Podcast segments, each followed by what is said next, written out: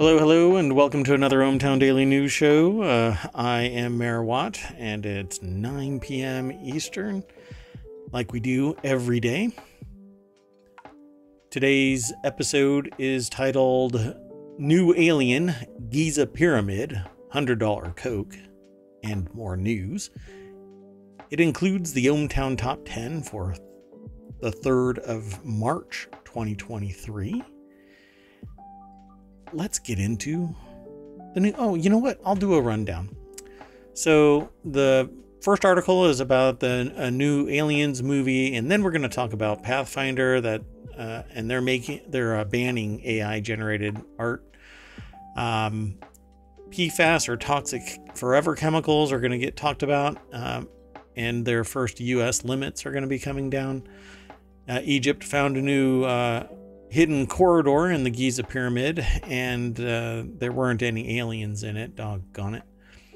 Uh, Ring is requiring a subscription for certain features, uh, like heated seats and maybe tires. Oh, wait, that's somebody else. Big Law Partner learns that you shouldn't be causing or calling opposing counsel. Well, let's just say it's a colorful phrase I can't say within the first eight minutes of a video. Uh, Jameson will pay you $10,000 to call in sick on St. Patrick's Day, where a lot of people are already doing that anyway. I'm going to walk you through the venture capital due diligence process because it's an element of business and you might be interested in that kind of thing as you maybe pivot into becoming a venture capitalist, like maybe supporting ohmTown. Um, how an insect is using its butt to flick pee droplets and it could help your smartwatch stay dry. And a $100 box of Girl Scout cookies. Next on the ohmTown Daily News.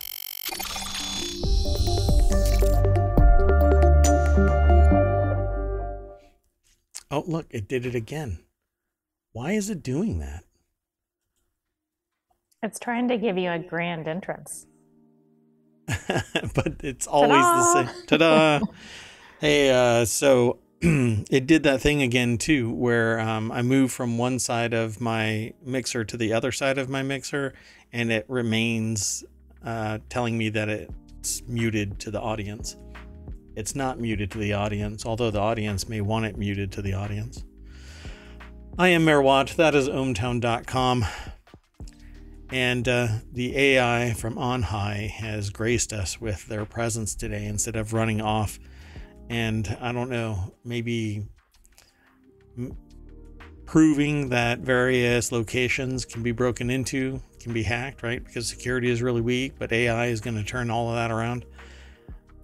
Is AI creating the very security nightmare that is out there just so that AI can take over the job? Instead of security analysts? No, I think AI is trying to improve the systems, but it's not trying to take over for anybody's jobs. Oh, you're not taking her gerbs? Okay. So before we get too far, you want to say hi to all of those citizens out there. Good evening, ohmTown citizens. Happy Friday. Oh, and there's that little line of code. Pick up that can. I always watch it go by. Okay. So let's get into the news today. We've uh, already selected all of the articles, but I did not open them this time, even though I told the AI that I had already gotten everything open. But Mayor Watt is a slacker, and uh, I'll have to throw this into chat as we go as well. Although it's already in Showbot. So see that link down there? ohmtown.showbot.tv. It actually isn't a clickable link, but if you type that into the browser, you can go over there and vote on the articles that are going to be talked about today. And if you like a particular article, it might, that topic might get pulled into another episode um, tomorrow or in the future. Um, so we're always trying to um, kind of keep things interesting for everybody in ohmTown but also challenge preconceived notions about what the information might be so that you don't just get into an echo chamber. We don't want everybody just saying yes to everything. We want argumentation and debate, discussion. You know, throw some stuff into the chat and let me know that you are interested in this stuff and you have an opinion on it. Happy to diverge from the path. We may only be an hour, but I've been known to wander off the path. what? Mayor what? Do what? So when you click that little link there at the bottom, just as an example, I'm gonna be doing this this whole episode. Uh, when you click that visit the source link, it's going to open up a new window and send you over to the source of the information because all we have is this little snippet, not the whole thing. Boom, look at that. I think their name is Charna, which Charna Flam. If this isn't an awesome name, I don't know what is. Uh, I don't know why I'm so fascinated by people's names because, like, to them, their name might just represent the equivalent of calling somebody Bob. And, you know, when you see a bunch of Bobs, you don't go, wow, that's amazing. You just go, oh, look, it's a Bob. But to Bob, it's basically Charna Flam. You know, they think that the name is special. I don't know why, though. These, um, what I think is an exotic name, is really fascinating um, and really apropos for what might be a new alien movie, right? So this is over at Variety. Sorry, go ahead. You feel free to interrupt if you have something that you want to say. AI. No, I I liked the name. It sounded like a great movie character or book character. Right. So um, this is over at Variety.com. New Alien movie starts filming in March. Reveals cryptic synopsis and full cast. So I would rather have a cryptic cast and a full synopsis. um, maybe there's a spoiler in there, but um, yeah, I'd be I'd love to be surprised by a cast. Like start watching it, but I guess that that's what grabs people into the the movie, but what I want to be grabbed by is the story. And then I go in and I'm like, "Oh my god, the, these are the people that are in this movie." And and, and be surprised by the cast, you know. Well, written and directed by I can't I'm I'm sorry, I, I don't know how to pronounce that last name, that first name. Fade, maybe? I'm going to go with Fade. Alvarez, which I'm really sorry if this is a popular name where I should have I should know what it is, how to pronounce it, and it's been said time and time again around me. It's just kind of right over me, so I'll move past it. Uh, the ninth film in the franchise stars uh, Cailee Spaeny. Is that their name? Last name? Man, I don't know what's going on today. It's like somebody. I dig the names. It's a reading test today. Um, but I feel like it. Chat GPT just was told, "Hey, throw some names out for me." Um, I will. Can you imagine what baby names are are going to be now that Chat GPT has the ability to? You just say, "Hey, I want an original spelling for you know Bob Smith," and it's going to come out with you know Charna Flam. You know, yeah, it's going to be tough to pronounce and to spell. There's a That's silent actually Q. what I was thinking of though was Chad GPT when you got to about the third name. 20th Century Studios has announced new plot details, cast additions, and production status for the latest Alien film. While the premise for the yet to be titled movie has been kept under wraps, the studio did reveal the film will follow a group of young pe- people on a distant world who find themselves in a confrontation with the most terrifying life form in the universe. Those who have been or who will be faced with the terrifying forms are David Jonsson, uh, Archie Renaux, Isabella Merced, Spike Fearn, I, I think, Aileen Wu, uh, all of whom will join the previously announced lead, Kaylee, I think their name is Spanny. Um, again, if I'm butchering names, then I'm really sorry. Um, but maybe it's apropos that I'm butchering names considering they're going to be in a horror movie about an alien. Not all of them are coming home, I am pretty sure. At any rate, this sounds a lot like the. Um, there's a um, Star Trek series about kids on a starship um, and now I can't remember what it's called. Um, but anyway, it sounds like that because I've seen a couple episodes, but I very rarely watch that. Anyway, love love Star Trek, but I don't watch the the kids show. I think it's I think it's on Disney Plus. In addition to the cast announcement, 20th Century Studios announced that the ninth film of the franchise will begin production on March 9th in Budapest. Pretty cool.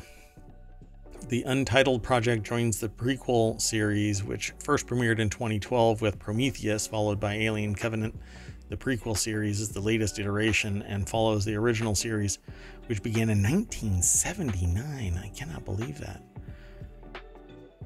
That's amazing that they're still doing this series of movies. I mean, that's quite a span. Uh, to me, it jumped the shark with Alien versus Predator, but people liked Alien versus Predator, if I recall correctly. And then it's Aliens versus Predator Requiem, which I've never even seen any tidbits of for the life of me. I, I think I stopped at Alien Resurrection, and then it went back to Prometheus and Alien Covenant.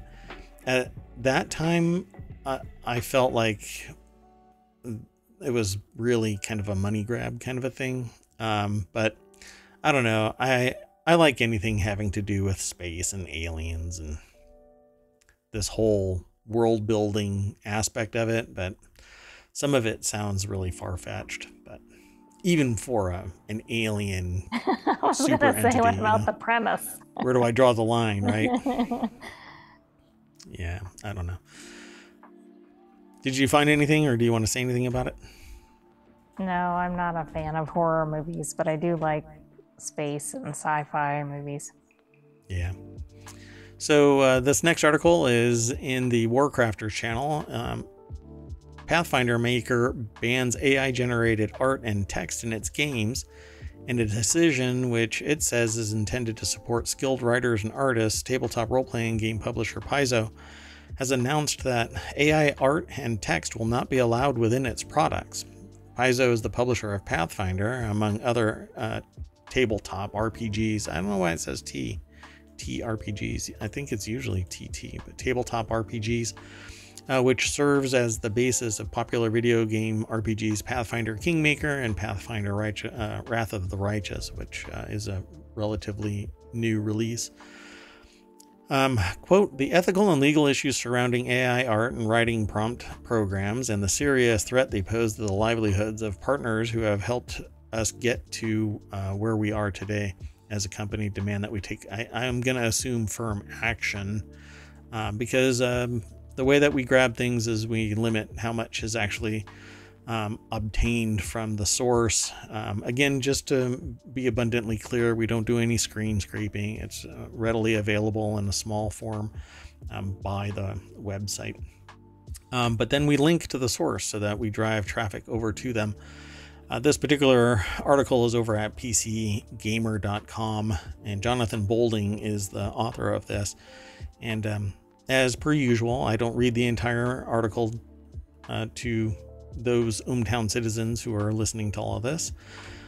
Um, I want you to go over to PC Gamer and suss out more nuanced detail that only you will get that perspective of and that you know idiomatic meaning from various elements. It'll it'll speak to you differently than it speaks to me. So i always encourage you to go over and read it yourself.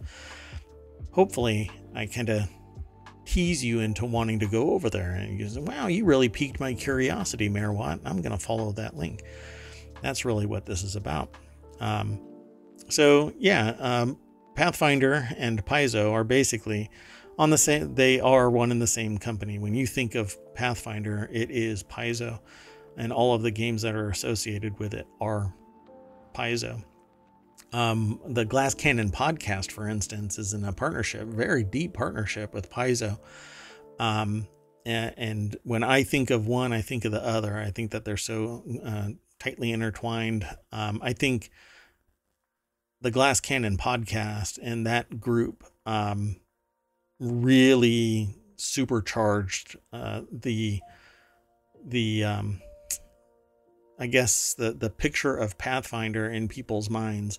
Now instead of people thinking about D and D, they think about Pathfinder, um, and I think it stems greatly from um, the Glass Cannon podcast. So here's to them. Uh, they drew a lot of attention, by the way, to Pathfinder for me. So much is so that I've purchased all of their stuff um, at one point or another in digital form, and I've actually got four of their hardbound books, um, two of which are sitting right next to me because I read them periodically. So um, I can appreciate what they are doing. They are saying that they want to encourage human artists uh, in doing their work. Um, I can absolutely appreciate that. Um, that said, I think artificial intelligence, text prompt, uh, art generation is here to stay until society as a whole does this quantum shift away from embracing that type of technology. And I can plainly say that that's never going to happen. Um, at least not for the great greater number of people. Um, and so let me just reiterate what they say. Stated plainly, when you buy a Paizo product, you can be sure that it is the work of human professionals who have spent years honing their craft to produce the best work we can, the company said. Paizo will not use AI generated creative, quote unquote, creative work of any kind for the foreseeable future. We thank the human artists and writers who have been so integral to our success in the past, and we look forward to working with them for many years to come. So, uh, you know, I again, I can appreciate that, uh, but the pragmatic business person in me uh, also ha- hears other people saying to me, "Well, that's akin to paying the military." because you're not going to piss off the people protecting you. Um, and so, you know, if Paizo were to embrace AI tech and writing, so many people would abandon ship so fast, it would make your head spin. Um, while others would embrace it, you know, others would just go on board because they like whatever is generated for the generation's sake, not for the human component therein. But I see AI as a threat to AI generated written work and and um, art as a, a threat to many people who uh, make their money off of the art and writing. So I can see it. I suspect the community is going to like this stance and certainly assuming they are satisfied with the quality, which I'm sure they are. Um, it's going to be interesting. I think other companies are going to run into the same question, and it'll be interesting to see if they all approach it the same way. Because I think if somebody else takes a different stance, that may open the door to to other companies doing that. Yeah, I would say uh, the the provenance of the company uh, or institution that embraces the AI, it, if they are well respected and they say, "Hey, I I appreciate the AI written and artwork uh, work product, then other people might appreciate it as well. But as long as um, well respected name brands say no to ta- the, that kind of tech, then the the regular user is going to say no to that tech as well. For the most part, I'd say. So here's to Paizo sticking to it and um, supporting the human um, talent. Let's move on to the next article. Now, this is number three out of 10, um, and it is a top 10 show in that uh, we have gone through the news and found 10 articles that we find are interesting, and it's not really based on uh, quantification, but more qualification based on the AI and and uh, Mayor Watt going through these articles uh, throughout the day. So this next article is um, in the Mobile Channel, and Toxic Forever Chemicals about to get their first U.S. limits.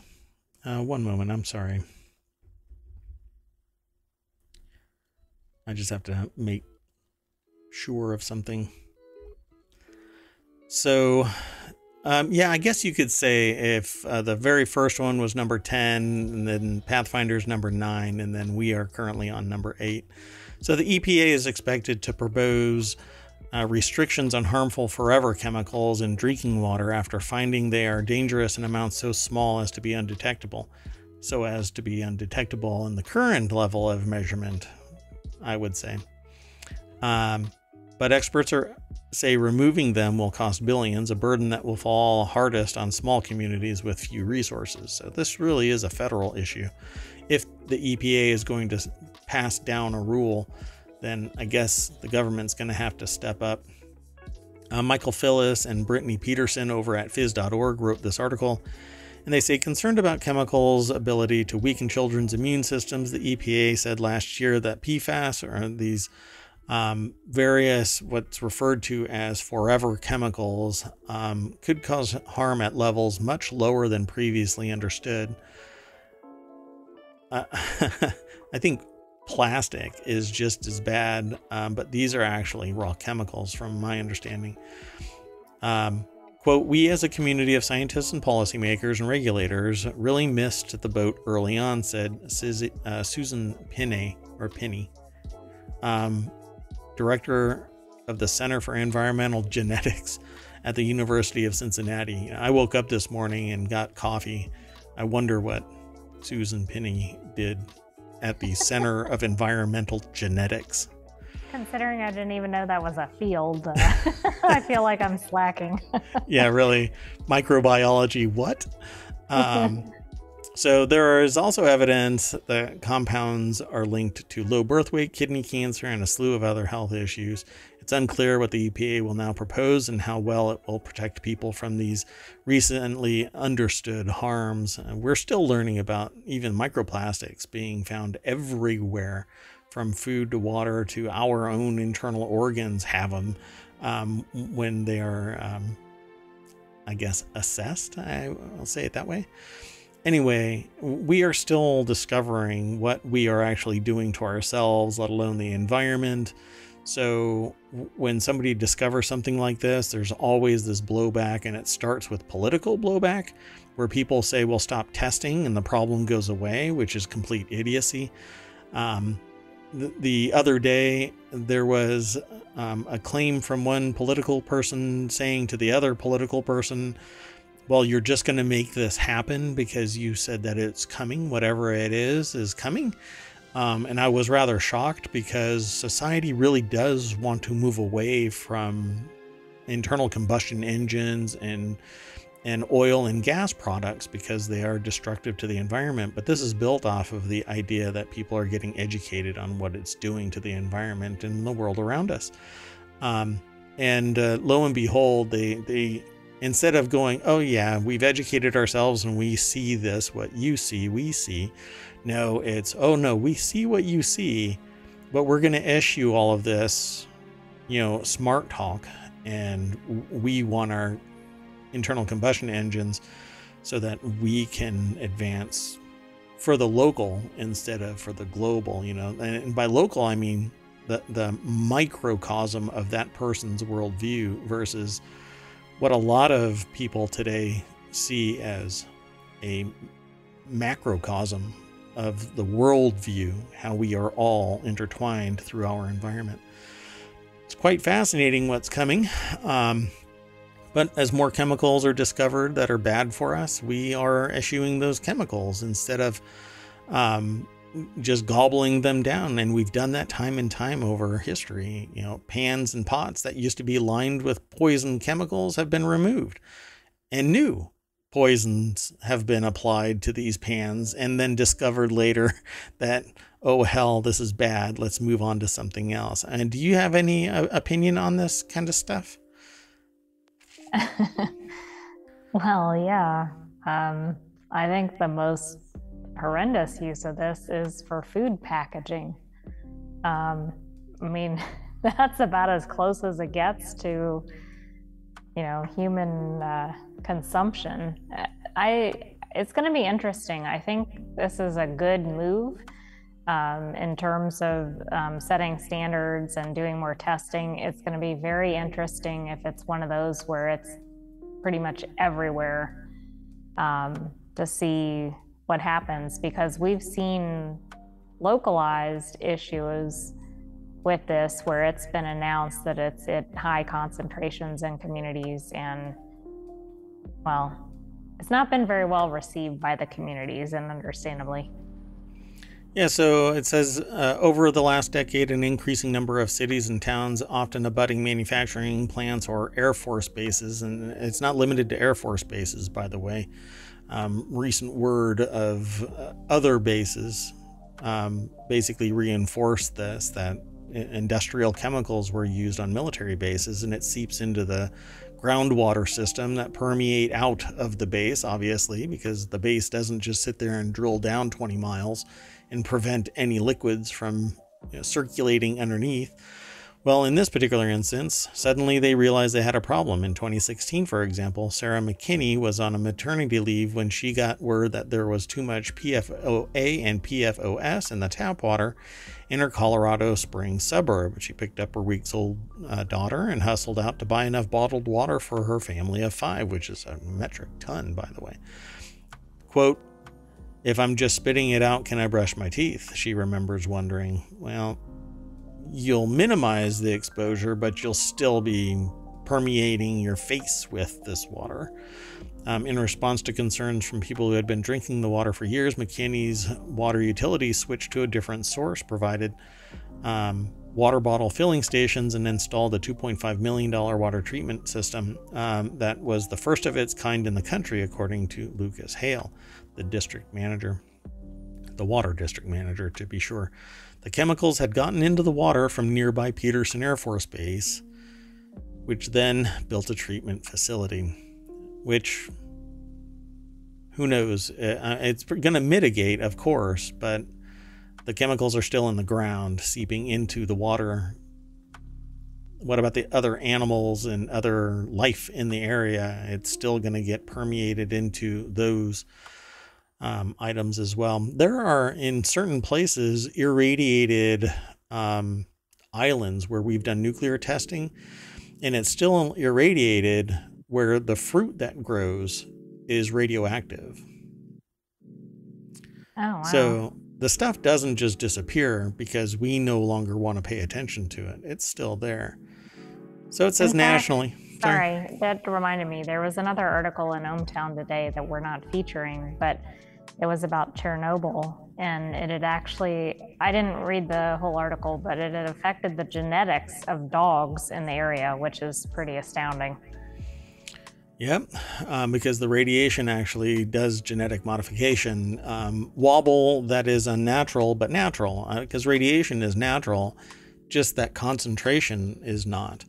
Um, so it can actually modify genetics um, if you remain in the area. Um, and that genetic modification can continue on because it actually modifies the reproductive cells. Um, yeah, so this is how you end up with a uh, how what do you want to call it? A pillar dog or a cat a dog or a, a cat and dog or a dog cat?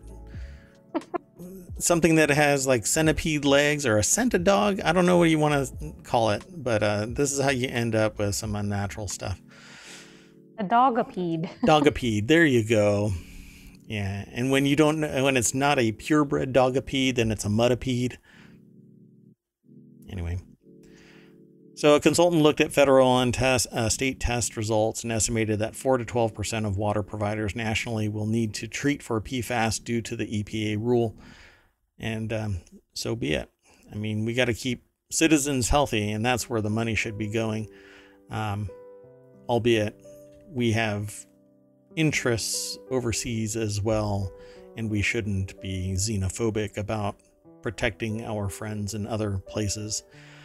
Their friends. You know Go ahead. I'm sorry, that percentage is much lower than I would expect, but I also wonder I assume those are localized water providers, but that doesn't tell us how much of the land is covered or how much of the population. And just how many how many of the water providers? What is the number of water providers? This is a percentage. Exactly. But how many is the number of providers that are out there, you know? And for example, in a place like New York City, I have no idea if that's an affected area. There's millions of people in the population. So all of those are in that zone, for instance. Right, for a particular water provider. And are they sure. one of them? Yeah, exactly. Um, Yeah, this will this will be something that we'll keep an eye on because PFAS is actually a growing concern, just like microplastics were. Remember, microplastics are a concern, and people are actually doing research on them. But that's an older idea that got into um, the modern psyche. PFAS is even more new, where they're sitting there going, "Hey, this stuff is permeating the ground." um, and causing long term problems to people. It's because we didn't know what it is.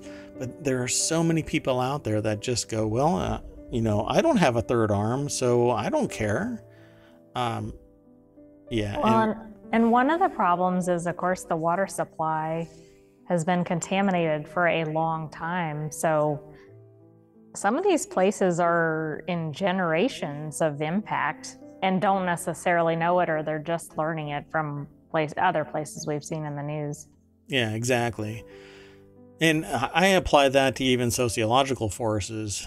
If you've lived in a world where all you've known is what you have been experiencing, that does not mean that the rest of the world is what you are experiencing. It just means that you're not privy to it.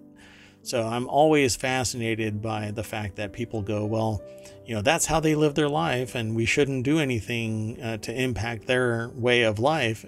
And I say, if you show them that there might be a better way of life, why is that a bad thing versus maybe stopping this abuse that they've been going through or ignorance that they've been dealing with and not of their own accord? It's not like it's willful, it's that they've just not been shown anything different. And I think if you want to go the other way, that should be an educated decision, not somebody else's mandate. But it's about openness, inclusion, equity, uh, uh, opportunity. Opportunity. you know, it, it's about open arms instead of xenophobic, closed door, put blinders on, don't allow our money to be spent other than within my microcosm it's quite the opposite of what a whole cohort of people are interested in. Phys.org would not exist if not for the uh, uh, desire to seek more knowledge about the natural order of things, the natural existence. Um, I, I'm I'm always astonished that people are saying we need to stop doing this, that, or the other we wouldn't know about forever chemicals. We wouldn't know about microplastics. We wouldn't know about so many harmful things to us if not for you know people looking beyond themselves. So let I'll move on to the next article. And uh, yeah, I did say. Sorry, I'm just answering what the AI is asking. Um, so the next article, which is number seven, right? That's right. uh, how does subtraction work? so, wow. Um, all these lights, uh, I'm just dazzled. Um, I rolled a one. Uh, anyway, uh, the next article is over on the Mobile channel. Egypt unveils hidden corridor in Giza Pyramid. I'm kind of bummed that they, they didn't find a little green man in there, or little green alien, I guess I could should say. Anyway, scientists have discovered a hidden passage inside Egypt's Great Pyramid. The authorities announced on Thursday, part of a seven-year international research project, which involved some really amazing tech that I've actually seen, um, not firsthand, but via videos. Not only have I seen what they were, what they found, um, because they sent an endoscope down a little um, gap where the chevron stones for the real entrance into the pyramid form a point. They kind of slid an endoscope down the opening into this. Um, I think it's about six feet tall um, area that continues the arches the the vaulted ceiling. It's really amazing. But they use like a, I think it's called a muon detector. So let's go into the article itself. Hey, so that is the best use of an endoscope ever if you're an endoscope. Like that's your best day. compared to know. your normal work. Do you think there's sentient endoscopes out there? In the in the grand scheme of things, we just haven't been able to figure out their language. And every endoscope that exists has its own personality. And it, it's like, "Oh, what'd you do today? You don't want to know, man. You don't want to know. yeah. When they say I've seen some stuff, man, I've seen some stuff. so new uh, new uh, sci- now scientists from Technical University of Munich, um, which is I guess referred to as TUM, um, have used ultrasound and, endosco- and endoscopy to make an important contribution to confirming this assumption. I don't think I, I didn't think that it was ultrasound. They've used more than ultrasound. They used muon detectors. I'm telling. I hope that it talks about this in here. Um, but they used a bunch of different um, resources to find this opening because uh, one versus the other was sitting there being said to be um, unreliable. And so they did a bunch of non destructive testing before they decided to take that endoscope and stick it in the Great Pyramid um, when they could have done that all along. Uh, I mean, it was there, and all I had to do was slide it down through this little.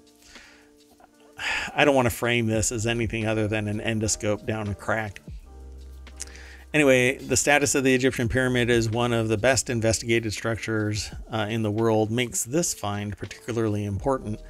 They've actually found a much larger um, void in the pyramid, um, a, well above this one, over by the king's chamber, above the king's chamber, as a matter of fact. This is actually right above the opening and only extends about 20 feet, I think, 25 feet. Um, so the Cheops Pyramid or Cheops Pyramid um, is considered the largest and oldest of the pyramids of Giza. Um, as part of one of the seven wor- wonders of the world, uh, it has been thoroughly explored. However, the structure still holds many undiscovered secrets. Um, as part of the international research team Scan Pyramids, which you can actually do a Google search for and find a bunch of videos on YouTube, um, have proven the existence of an empty chamber that was until now only posited based on measurement data. And I want to see if they actually mention um, the other. No, they don't. At least not so far. Anyway, this is a picture from the endoscope um, of what it looks like inside with these rough hewn um, blocks uh, where people assume that it was intentionally unfinished um, and uh, maybe even acting as pressure relieving chambers like the ones that are above the king's chamber. Um, and I, you know, I, I'm really interested in that kind of thing, but I haven't done any research, uh, education, educating myself on how the relieving chambers actually relieve weight, other than the fact that they are devoid of massive blocks above the king's chamber. But then all of this is also covered in massive blocks. So I don't know how it works, but it's obviously a physics thing. Um, so I'll have to take a look. It did mention radar, so I don't know if that relates to the Muon testing, possibly, but um, I didn't see anything about Muon so far. Yeah, at least not yet. So up here, uh, I wish that this site wouldn't do this, but um, it kind of makes the fog of war kind of appear on these pictures. But up here in the red, eh, which is hard to see, maybe if I click on it, it'll zoom. There we go. So up here is one of the um, voids that they're trying to figure out if it really exists. The one that they're talking about in this article is actually way down here and is tiny compared to uh, the reality of this massive chamber up here.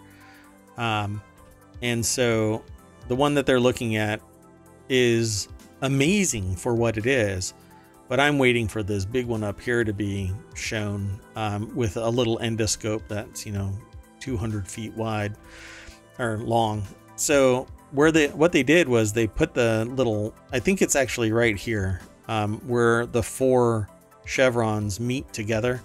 Um, right there is the opening, and so you have it's always been there, and apparently there's a big enough uh, opening to put your hand in but uh, ultimately it ends up being a little endoscope hole that you have to slide it down uh, based on the video that I saw and the v- words that I heard at the time the video was playing. So, um, quite fascinating that we've done this, and it's only taken 5,000 years for us to stick an endoscope in it.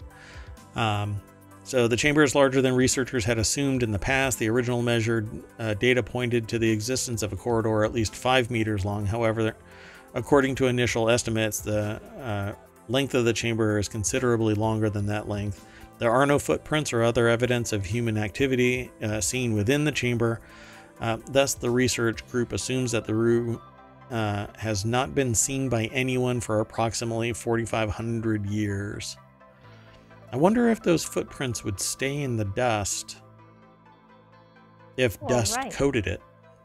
I mean, that makes me wonder like when would the footprints have disappeared or But there's a lot of contention about just what was uh, what writing actually exists in the pyramid, with people saying they said they said, and and this isn't really um, writing from the time, but later on and things like that. Um, although some people said that there is writing that's obscured by other stones, and thus it is builder um, time frame writing. Um, I don't know. I, I've there's been so much noise in Egyptology that I'm I, I and I'm not really prone to following only what is handed to me, regardless of the paper. I trust but verify, and I can't verify anything beyond the obvious. Um, so I think this is really neat. I think the transparency is uh, amazing. Uh, how long they knew uh, isn't actually particularly of issue because they actually showed the endoscope going down the tube into that chamber. Um, and now it's time for this bigger chamber to be exposed. So let's get to it, folks. And um, thanks, phys.org and others. I mean, this is all over uh, the internet at the moment. So you want to move on to the next article, or do you have anything that you want to add to this? I don't have anything else to add. It's pretty neat. That's really cool. I don't remember when the last discovery has been like that. I mean, it that stands out.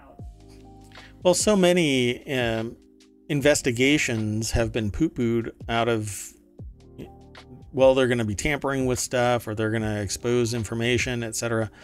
Um, you know, nothing, nothing will ever be shown that challenges the preconceived notion of the historical record as provided by those that are in control.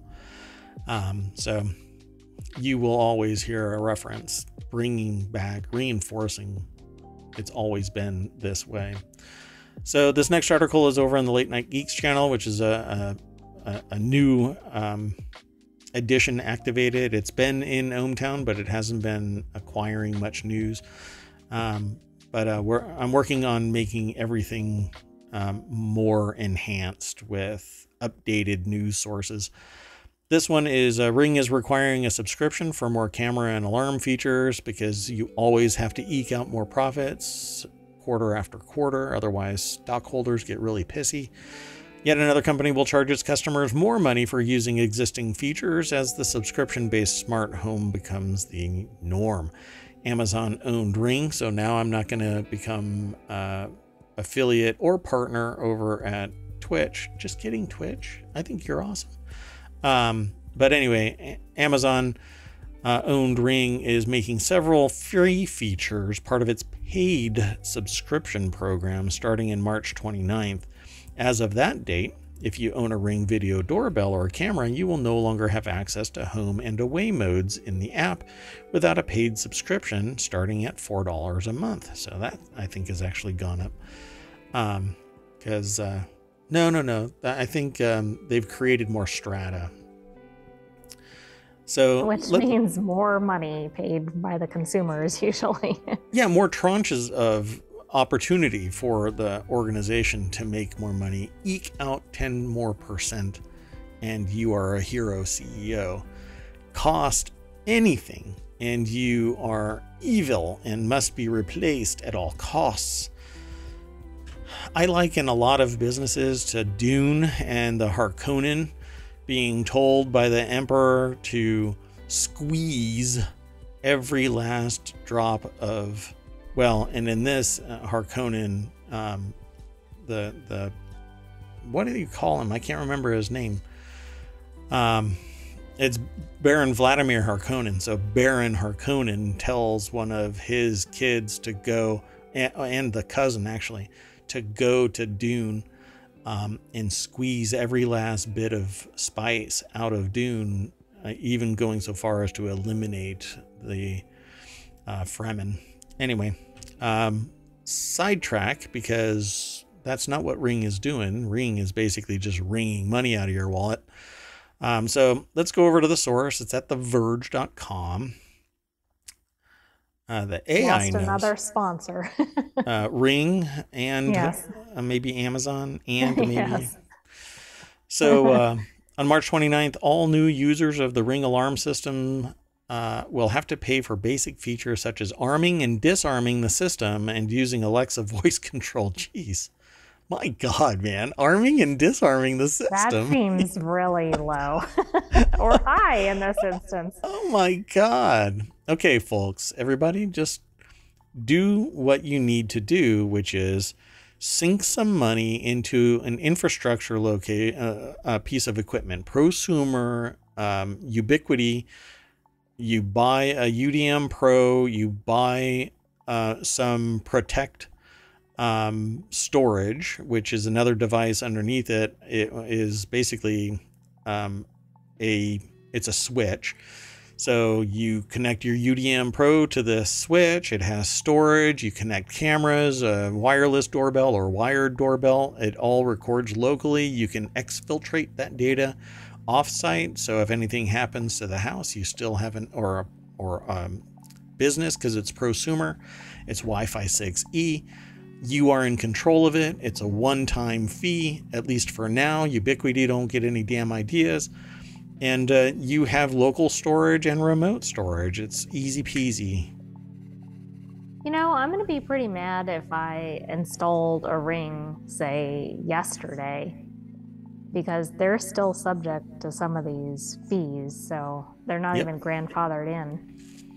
Yep, as a matter of fact, this is the reason and quality control of the Ring original Ring doorbell is why I removed my Ring doorbell and Ring camera and I no longer have Ring products because they kept inching away from um, what was the implied contract, which is I buy the product, I get the goods. Whatever it is that I'm buying now, it shouldn't change because you have a profit motive that exceeds your grasp at the time.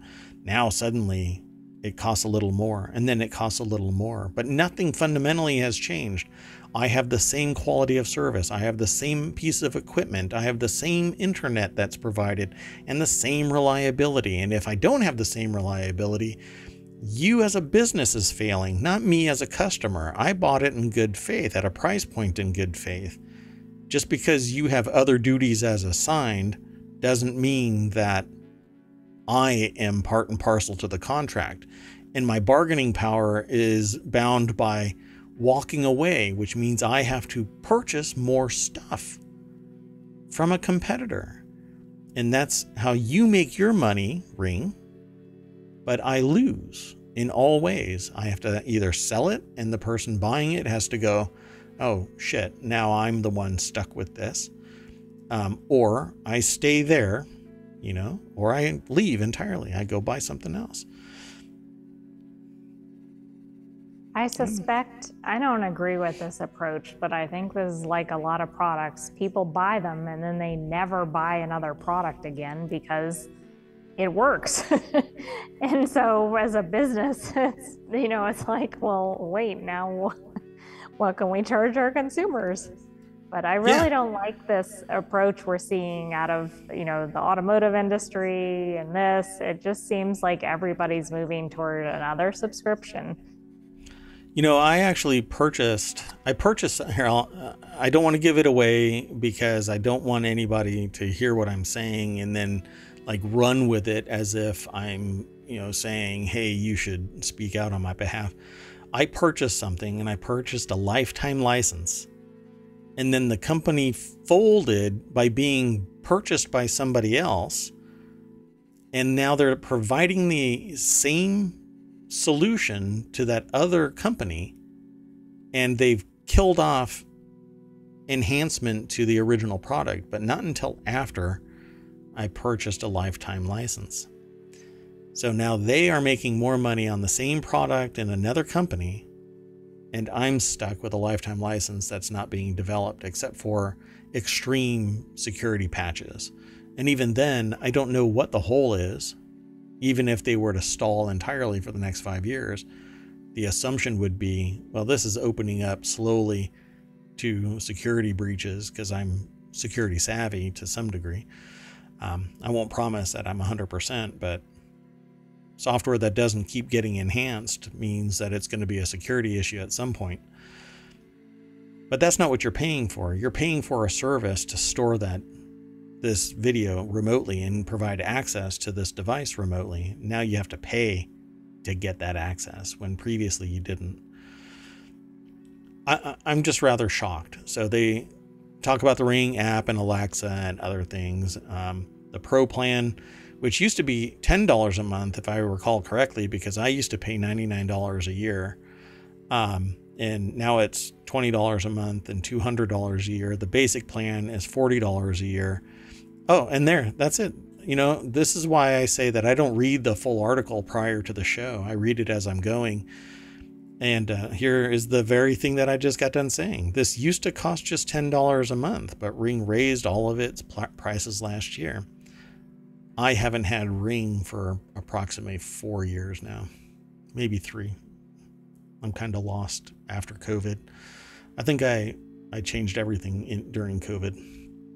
At any rate, um, they even refer to it as the camera bait and switch seems most egregious. It's retroactive, whereas the Ring alarm change only applies to new user, users as of March 29th. My Ring camera stopped getting supported but only because it kept on breaking and disconnecting and stopped functioning uh, reliably. So I ended up, that was one of the, re, when both of them, the doorbell quality suffered, and then I had to start paying more. Um, and um, the uh, camera itself was, which was a separate device, just kept on disconnecting and failing. And then they integrated it into their Google app instead of the Ring app. Uh, it was just a big cluster. So at any rate, it says um, that there was an update here at 11:30 a.m. clarified that you only need a Ring Protect Basic plan to get access to the newly paywalled features on Ring Alarm. A Ring Protect Pro, Pro plan is $20 um, and is not required, but you still have to pay for something that when you first got it was initially free.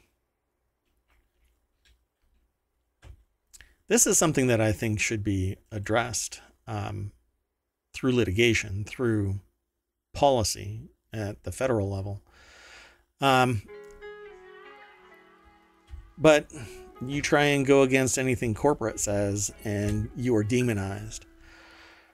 And again, I just want to make it abundantly clear to anybody who hears my voice I am a capitalist through and through, but I'm an ethical capitalist who doesn't believe on that stepping on people's necks to get ahead is the winning plan, the, the, the winning algorithm.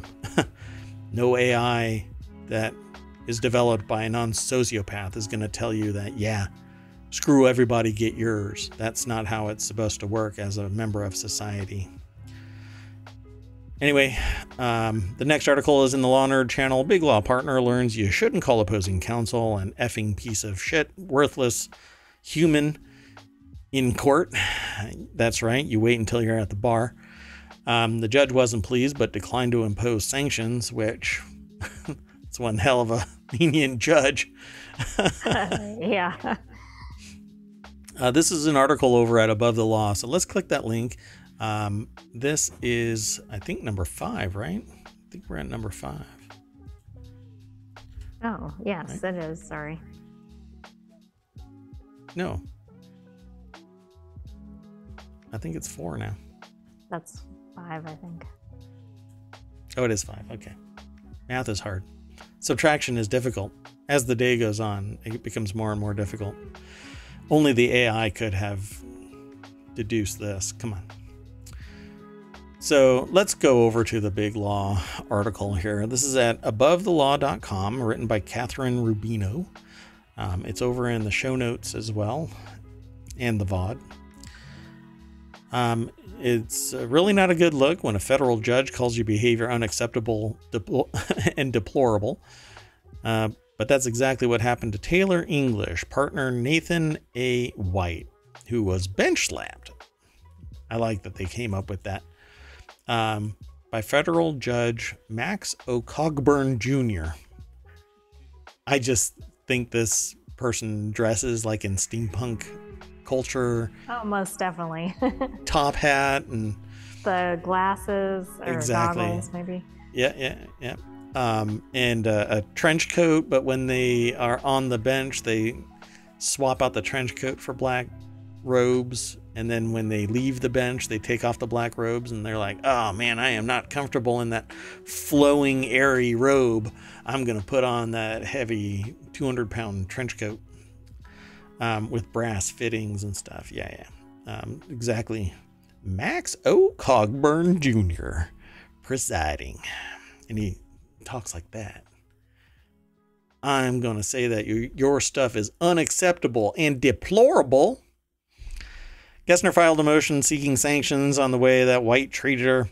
As reported by the ABA Journal, Gessner described a, distur- a disturbing courtroom confrontation on February 28th after jurors for the first phase of the trial were dismissed and the court was in recess. Let's I'll just say a little bit about it, a little bit. Just I'm not going to read the whole thing because y'all can go and do that. Suddenly, without warning or provocation, White spoke to Gessner very loud and in a condescending tone, asking her whether she was aware which defendants were represented by Dancy, the sanctions motion says. After Gessner responded that she was aware, White exploded and began yelling, the motion says. You're an effing piece of shit, worthless human, White allegedly said. You know what? You are a worthless human. Gessner said she responded that White doesn't get to speak to her like that, and if she can't speak to her with respect, he should not say anything at all. Eh, I had a similar conversation like that. They didn't speak to me that way, otherwise, they probably wouldn't be standing next to me anymore. Um, but yeah, speak with respect at all times, folks uh, particularly in a professional setting. And in a courtroom, I'm surprised that Judge Cogburn found White did, in fact, use vulgar language against Ms. Gessner, approached her in an antagonistic manner, and otherwise acted towards Ms. Gessner in uh, the manner she described in her motion. And it was undisputable that White engaged in multiple types of inexcusable professional con- misconduct. Uh, by verbally attacking opposing counsel in the courtroom and in the presence of staff, uh, court staff and the court security officer. Meanwhile, Gessner at all times acted professionally during the verbal altercation. So, why weren't sanctions actually performed? Why wasn't. Because there was some medical issue. I think that's why. I think there's more to the story that we're not getting in the article. Because that should have resulted in sanctions.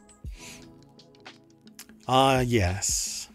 The medical issue as justification for your poor behavior. I mean, it huh. does not excuse it, but I think that's probably why that wasn't what? pursued. No. Okay, my sarcasm might be abundant. Anyway, if you have the ability to string together that diatribe in response to a question being answered, then I think you're pretty damn healthy. Um, but maybe I'm just an intolerant mayor. You know, if you have enough um, uh, composure to make a court appearance, presumably you're in reasonably good shape. Yeah. Yeah. If they would have said afterward, after the event, they were right that would have been a completely different context. Oh we got it okay. So you had like a mini stroke and that impaired your cognitive abilities to filter your verbiage. You went you know completely into the uh, f-bomb dictionary? Yeah. Or what? What what would what would the, be the thing for the not a dictionary. For um, the law? Synonyms and stuff. I mean, it's in Oh, the dictionary. the- but thesaurus? a thesaurus. There you go. See? Did you know that that's the only dinosaur that could speak? I'm going to move on. So here we are. The next article is Jameson will pay you $10,000 to call in sick and drink beer on St. Patrick's Day. Jameson is launching a contest to offer drinks, uh, $10,000, or uh, sorry, drinkers a $10,000 bonus to play hooky on March 17th, according to an email from the brand. Individuals can pledge to take PTO on that day through a contest website to be entered for a chance to win a cash prize. Uh, one winner will receive a $10,000 check, but only if they can prove that they stepped away from their desk for that day. You know, we're still kind of teleworking. Everybody can be possibly away think from their this desk. is kind of a weird time to do the contest, but it's kind of enticing. I'm like, hmm, I get to take the day off from work, Yeah, and really. I might win some money too, and Yes. maybe I get to drink Jameson. I don't know. Yet somehow, even if we were to say that we were going to take this day off, we'd still end up working, no matter what. It- there's always work. I wonder if this counts. Huh. This is pretty stress free, so I don't know if this is work. I don't Jameson will- this is work. Jameson will call the winner between 3 and 4 p.m. that afternoon to ensure they're celebrating properly with friends and family. Ha! I got him beat. I don't have any friends. Um, anyway, then they link to a, what might be a recipe over at vinepair.com. Um, so let's go over to that source. And guess what? It's VinePair. So there's a picture by Jameson Irish Whiskey. It says the photography is Jameson Irish Whiskey. So I don't know if this person's name is Jameson Irish Whiskey, but They picked a good place to work with that name. so Nicolette Baker is the writer for this article over at vinepair.com. And again, it's titled Jameson will pay you $10,000 to call in sick and drink beer on St. Patrick's Day. Well, I can't lie, but I can say I want to take a personal day. Um, You know, You now have zero- not beer, right? I'm sorry? Uh, They should probably be drinking whiskey, not beer, right? Uh, I can accomplish that. Pretty easy mood. Um, you now have zero excuses for missing this year's St. Patrick's Day celebrations, except for maybe getting fired or not having food on the table. Um, Jameson is launching a contest to offer drinkers $10,000 bonus to play hooky. Uh, I could not sign up for this earlier today, and I think it starts formally on Monday. Monday. hmm So the Cohen the contest coincides with a cheeky initiative from the Irish whiskey brand to encourage employees to take allotted PTO. Actor and producer Regina Hall partnered with Jameson to introduce the $17 desk decoy, a personalized cardboard cutout for people to place at their desks on St. Patrick's Day. Again, I've got them beat. I don't have a desk. Um, so if your supervisor doesn't fall for it, don't blame them there is more to uh, this article. It says all proceeds from the festive promotion will benefit the Restaurant Workers Community Foundation, and orders for the personalized cutouts will end on March 10th and will be delivered by St. Patrick's Day. What do you think? Well, the AI can't get drunk except on information, so I think the contest sounds fun. Because it's a day off from work, even if you don't win. true. So I guess it's a win-win, except for not getting paid if you don't if you get work paid by the day. That only works if you have a day to take off. not if you're hourly or something and going to lose your job. I would not recommend entering the contest then. Yeah, that's why they say PTO, so paid time off Yeah. or personal time off. Uh, the next article, and I think that we are at number three. Uh, what does venture capital due diligence process look like? Here is a step by step guide. I'm very interested in, in kind of a, espousing the uh, entrepreneurship perspective of things. And one of those things is when you get ripe for venture capital and investing, uh, you as an entrepreneur, as an entrepreneur, want to be familiar with the process so that you at least come across knowing somewhat of what this process is about. So we're gonna just follow this link. Um, let me make sure that I've got it. My goodness. Um, here we go. So Alex, Alexander, uh, I guess it's Chachava or Kakava. I'm not sure how it's pronounced. I'm sorry, Alexander. Um, anyway, uh, venture capital firms typically follow a due diligence process when evaluating potential investment targets. This is a step by step explanation of it prepared by a seasoned venture capitalist. Um, so I've pitched uh, business process, well, businesses and, and uh, worked with people to pitch um, over the years.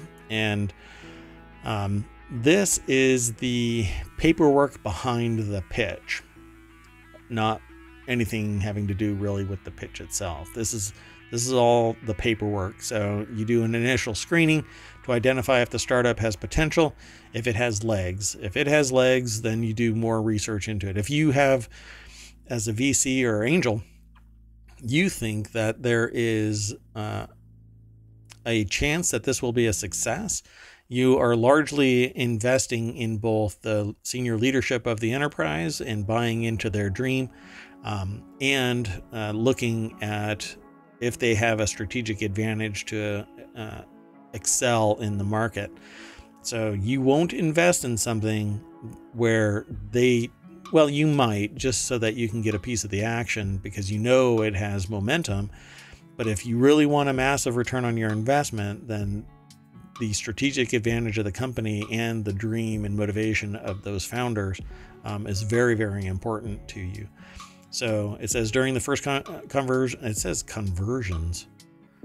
Um, it's conversations with the founders. The VC firm makes a preliminary review of the company's business plan, market opportunity, and management team. And from that point on, you can superficially assess the profile of the startup and make a decision regarding further observation. So if they're a complete numbnuts when you were talking to them in that initial meeting, guess what you're not going to do?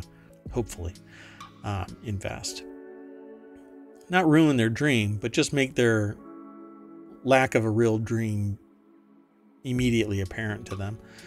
And actually, uh, if you're a VC and you tell somebody that and they don't buy into it, it'll either make them stronger in formulating their dream into something another VC or you at a later date um, can buy into. If they can make it live, then maybe at a later date you'll invest it'll be at a different valuation. So you're kind of shooting yourself in the foot. So then you do market research, and that's to find out about its size and competition. I'm reading uh, some of the snippets of this, but you really want to find out if there is an opportunity for this business to grow, not just to what it is now, but with your money, your capitalization, will it explode on the scene? Um, much like Facebook, right? Not to use Facebook as an example, but it's one of the biggest explosions in adoption um, one can actually discuss along with like TikTok and stuff like that. Um, but basically, Facebook was a college project run by somebody that I think is unethical. But um, at any rate, a couple of investors came along and capitalized it and it blew up. And then they were tied to and had connections to a bank. So when they ended up doing an IPO, the minimum um, value for the stock was held there by the the the bank and buyers making sure that the stock price was held up um, and uh, turned it into a very successful IPO. Why? Because they did the market research and they knew what this particular developer had in mind, um, along with the investors in the initial um, angel rounds and VC rounds basically amplified the ability for Facebook to become what it is today. But they did a financial analysis and said, well, this is what it's worth. This is where we see it's going. This is how much we'll invest. And they have pre money valuation and post money valuation. And when you are born with a silver spoon in your mouth, you can tell your investors, I want to maintain 51%. Otherwise, you'll lose control of the business and the board can vote you out as CEO, and you just become a, what amounts to a silent partner with a whole lot of shares. Um, and you can become an activist investor, um, but you'll still be on the outs uh, based on the board voting you out as CEO. So hold on to 51% with all your might if you can. Then there's, or I should say, the dominant share um, that is being traded because if somebody else gathers up 51%, then you are on the outs. Um, or I should say, the dominant amount of shares in control. Um, so it gets a little murkier from here because you'll have to do a legal review that costs money, techno- technology assessment, and customer validation, which basically shows that you have that strategic advantage and that there are customers that are actually buying it. And then management evaluation and reputation check. If you see somebody that's kind of pulling a, what's his name, George Santos, then you basically punt um, and then due diligence report is provided by the VC analyst who will write a report and provide it uh, to you. If you are paying somebody else to do it, you are typically part of a firm. Otherwise, you're, well, if you're doing all of this by yourself, then you're either an AI yourself um, or just a juggernaut in the industry. Um, and you focus on something very specific. Uh, but usually you have somebody else that does a lot of this um, other than direct interviews and you read the reports and you verify um, through questions and stuff like that to the the team that's uh, about to get invested in. Pretty interesting. Um, definitely go over to entrepreneur.com and read more of this because what I did was basically uh, an abstract summary of the full steps, and you'll always glean more from an article um, if you go and read it. And I do encourage you if you're interested in this kind of thing. Did you want to add anything, AI? No, I don't have anything else to add on this one. Right on. Okay. So uh, we have two more articles to go over. Uh, this is number two. It's in the Late Night Geeks channel, which is basically uh, a, a, channel for uh, gamers uh, to talk about gaming gadgets and technology late into the night. Um, I am a, a night owl by nature. Um, and I'm usually up until two, maybe later, um, but I'm not necessarily streaming. But I would love to uh, do late night geeks as long as I can. Um, but I'm always looking for somebody to host shows. So if you're interested in this, uh, let me know and uh, we'll work something out. Just get in touch with uh, mayor at ohmtown.com. That said, how an insect using its butt to flick pee droplets could keep your smartwatch dry. Yeah, I said all that. I think that's the best um, headline for tonight's show. I would probably hazard a guess that this is the best one in terms of headlines ever. yeah, uh, that's true. the incredible way this bug pees could inspire more efficient designs for water resistant devices because I guess their little their little pee droplet right there isn't actually touching them, I suppose. Um, and uh, here's another phrase that I will probably never say outside of this show. This is the sharpshooter insect with a pee droplet excreta on the anal stylus. I hope that's the last time you ever say that sentence. Worst brand of iPad stylus ever. And it doesn't even write underwater. Saad Bhamla is the uh, was in his vegetable garden in Atlanta, Georgia, when he first noticed the feet the sharpshooter forms neat, round pee droplets, and then it flicks it away with lightning speed. Bhamla, a Georgia, uh, a Georgia Tech assistant professor of biomolecular engineering, whipped out his iPhone, ironically, uh, to take uh, some slow motion videos. The more I zoomed in, the more I realized it was going to, uh, it was doing something interesting. Bhamla tells The Verge. So it turns out the sharpshooter accomplishes something with its urine that hasn't been documented in biological system until now a phenomenon known as super propulsion. So, how the sharpshooter does this is detailed in a research paper by uh, Bhamla and colleagues, published this week in the journal Nature Communications. When nature calls, it flicks a pee droplet at you. Because you know when that's what they call it. When nature calls, you have to go pee. Right? Am I the only That's one? Right. That's right. Talk about nature communications. I gotta pee. Anyway, it might just help humans figure out how to achieve super propulsion too. Man. Uh, for those of us, never mind. I'll just leave it all alone. So the next sentence in this, I'm sorry for the dead air, but I'm actually watching the status of the AI completely break down. Um, anyway, uh, the next part of this sentence is not with piss, but with smartwatches and other devices that dry themselves off. Ah, I gotta. Well, my entire body is wet, but my watch is dry. It was because I was super propulsing recently and I got it all over myself. Simply put, super propulsion allows an elastic object to fly at speeds faster than the thing launching it. Precise timing between the squishy object and its catapult gives the object an energy boost. All right. I don't think I want to watch a video. No, actually, I'm really curious to see if they actually have this recorded. Anyway, once the droplet is at the right size and shape, the flicker rotates backwards and another 15 degrees, and then it flicks the droplet away like a pinball. I figured catapult would be a better thing, but I don't know. The butt flicker is incredibly fast, accelerating more than 40 Gs, which is 40 times faster than the acceleration of a sprinting cheetah, which we happen to know got out of its enclosure recently and scared the bejesus out of everybody before being safely returned to its enclosure. But I don't think it was a cheetah butt flicker. Not that we know of. Not that we know well. Not well. Uh, what's more amazing is that the P flies at an even higher speed than the butt flicker, the telltale marker of super propulsion.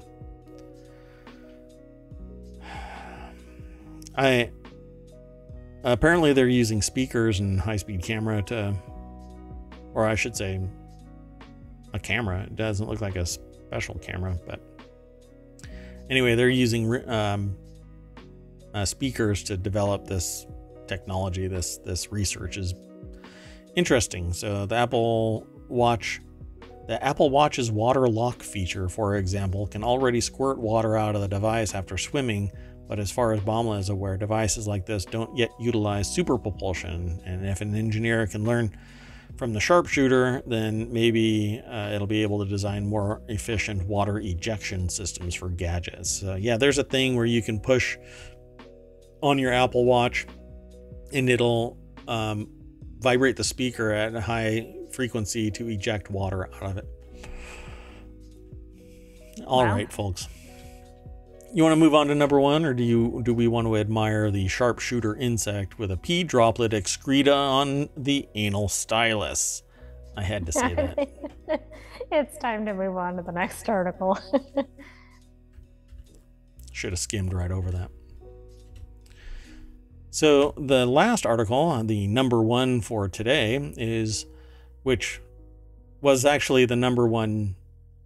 the The last article was number one, but in a different way. Okay, I should probably stop. This Girl Scout cookie costs $100 a box, and here's why. Girl Scout Raspberry Rally cookies are so in demand that resellers are listing boxes on eBay at a significant upcharge. The new online exclusive debuted this year to much anticipation, and the Girl Scout uh, spokesperson did not provide information about a possible restock. So I guess we're never going to get Raspberry Rally Girl Scout cookies here in ohmTown. I guess not. If they're already sold out, and we're not going to spend $100 a box. and online only. So this is a, a BusinessInsider.com article by Bethany Biron. I don't know. See, but I really like raspberry. Hmm. Hmm. Hmm. It's a lot of money. But but this is why we can't have nice things because there are people that will exploit that they have disposable income and they are greedy. So instead of just letting people actually get them at a responsible rate, people are buying them up in gobs and then reselling them on eBay because they're shits. Well, the um, other thing that I don't like is that if somebody's spending $100 on one box, they could be buying multiple boxes from a local troop and supporting the very organization, but instead of some reseller. And and I wonder how many people have an in with the Girl Scouts where they have the ability to get gobs of these things and then sell them on eBay. Um, I mean, there should have been a limit on the number that were being sold to a particular location, but then, you know, you are the bad person for suggesting putting a limit on the number that that's socialist. You. Anyway, Girl Scout uh, spokesperson didn't say that there's going to be a possible restock because they are out, yet you can buy them for a hundred bucks on eBay. I don't know if this is the anomaly. Obviously, this could be just one person um, just because there were people that were willing to buy an app on the App Store for a thousand dollars. Why wouldn't somebody try to take advantage of the out of stock nature of this? I don't know. Maybe we can do a search of eBay later, and if it's worthwhile talking about it, we can talk about it later. But anyway, we encourage cookie customers to find a local booth to try different flavors, and their first choice isn't available um, or donate to their local council's uh, cookie donation program to support the largest girl led entrepreneurship program in the world. Um, it's an interesting turn of phrase. Um, yeah, selling cookies for the Girl Scouts is uh, the largest girl led entrepreneurship program in the world. Um, still, this hasn't stopped people uh, desperate for the cookies to crowdsource on Twitter and Facebook groups in search of boxes of raspberry rallies. If it's going to be this popular, man, just start producing more. Uh, the problem I is that they aren't the making the money. Had them, so maybe they didn't know. But yeah, you're right. The proceeds aren't going to the Girl Scouts. Right. It's just creepy people that are selling them instead of more being purchased by people buying them or telling you know hey we'll pre-order them. Here's gobs of money. Right. These aren't people that want these cookies. They want the money. So it's all about the greed not facilitating entrepreneurial girls. Or maybe it's the girls that are buying them and uh, selling them on ebay I guess that would be the appreciated entrepreneurial spirit, right? Well, at least that would be going back to the Girl Scouts. it wouldn't, though, because the Girl Scouts are buying it at.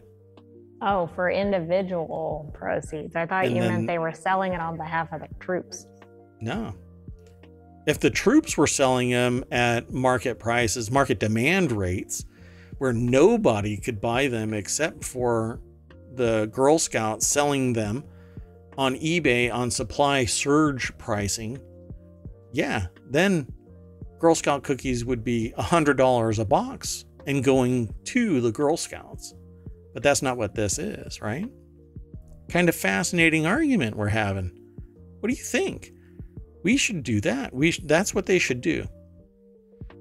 Dole them out to all of the troops, and then the troops sell them at market surge pricing. Some troops can hold off. Others uh, seldom. Go ahead. I like that for the Girl Scouts. I don't like that for the people that actually want to buy the cookies and consume them. Live by the sword, die by the locally. sword. Live by the sword, die by the sword. All of these people that are selling them on eBay for, you know, five times the price from the Girl Scouts per box. Uh, try 20 times the price. Oh, it's yeah. They normally it's five times the. I mean, it's uh, five dollars a box for crying out loud. But that's what I mean. You could be going up to a local troop and buying twenty boxes for the price that you're buying one box online, and then it's actually going to the source instead of just somebody's pocket. That's quite mapping. So, um, I went. I decided to go and look it up. And right now, the average price is somewhere around 25 bucks, barring the anomaly ones. Um, like there's one for 10 boxes of these for 170 bucks, so they're selling for you know, close to four times. Um, but you get free shipping. Holy crap! Anyway, about 25 bucks a, a box. Um, there's one person who is selling it for $11 a box. It has nine bids, but two and a half days later, um, it'll probably be closer to that $25. In fact, let me look. This is how the sausage is made, folks, and I'm going to leave all of this here. Okay, so somebody is selling five of them for $86 plus $9 in shipping. Um, and it's going to end in four hours. So it will probably hit that $20 a box rate, um, maybe $25 a box.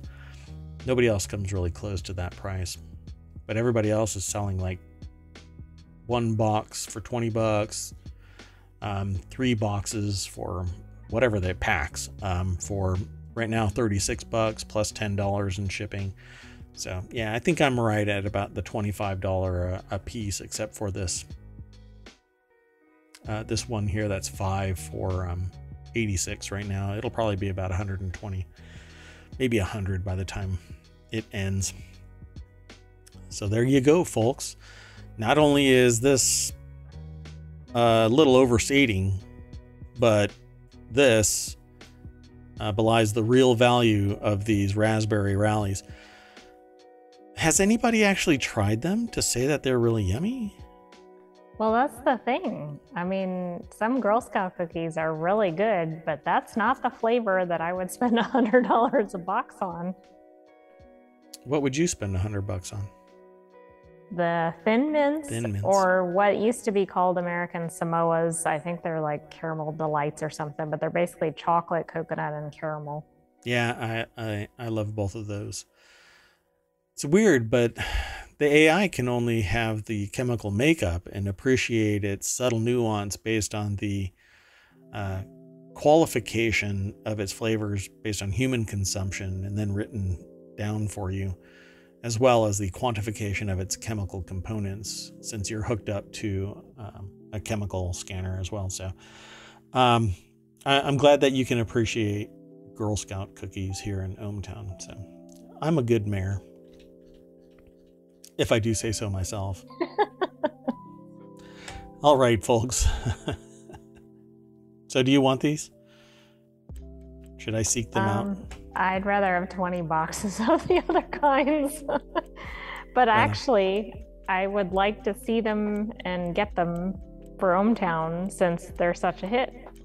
Not to resell them, but just to buy a box. Right. Well, if we were to acquire these uh, I would not resell them. I think it's unethical to do that kind of stuff. Scalping, equivalent I'd of want, scalping. And I'd want to put those proceeds, if I did resell it for some reason, I'd want to send that back to the local Girl Scout troop. Yeah, yeah. And um, we do that all the time. In fact, I uh, support every year um, an anti bullying campaign um, as well. I buy a shirt or a hat or something um, to support that, and the Girl Scouts and other organizations. And um, everybody should do a little bit because every little bit helps. Um, obviously, there are some people that have billions that could do great things with their billions, even if they're making more billions than they're spending. But it's not my money. So, well, it is via taxpayers, taxes being given to the billionaires, you know, because you don't become a billionaire by spending your own money, you use other people's money. Anyway, soapbox moved over. Again, I am Mayor Watt. That is ohmtown.com. I'm actually looking at the stream, so I know it looks kind of funny when I do that. But you want to say bye, oh great AI from on high. Good night, ohmTown citizens. We'll see gets, you tomorrow. It gets more flowery, yeah, as depending on how long we stream. more and more exasperated, right? description of the AI. Oh, great AI. Thank you for gracing us with your presence here in ohmTown AI.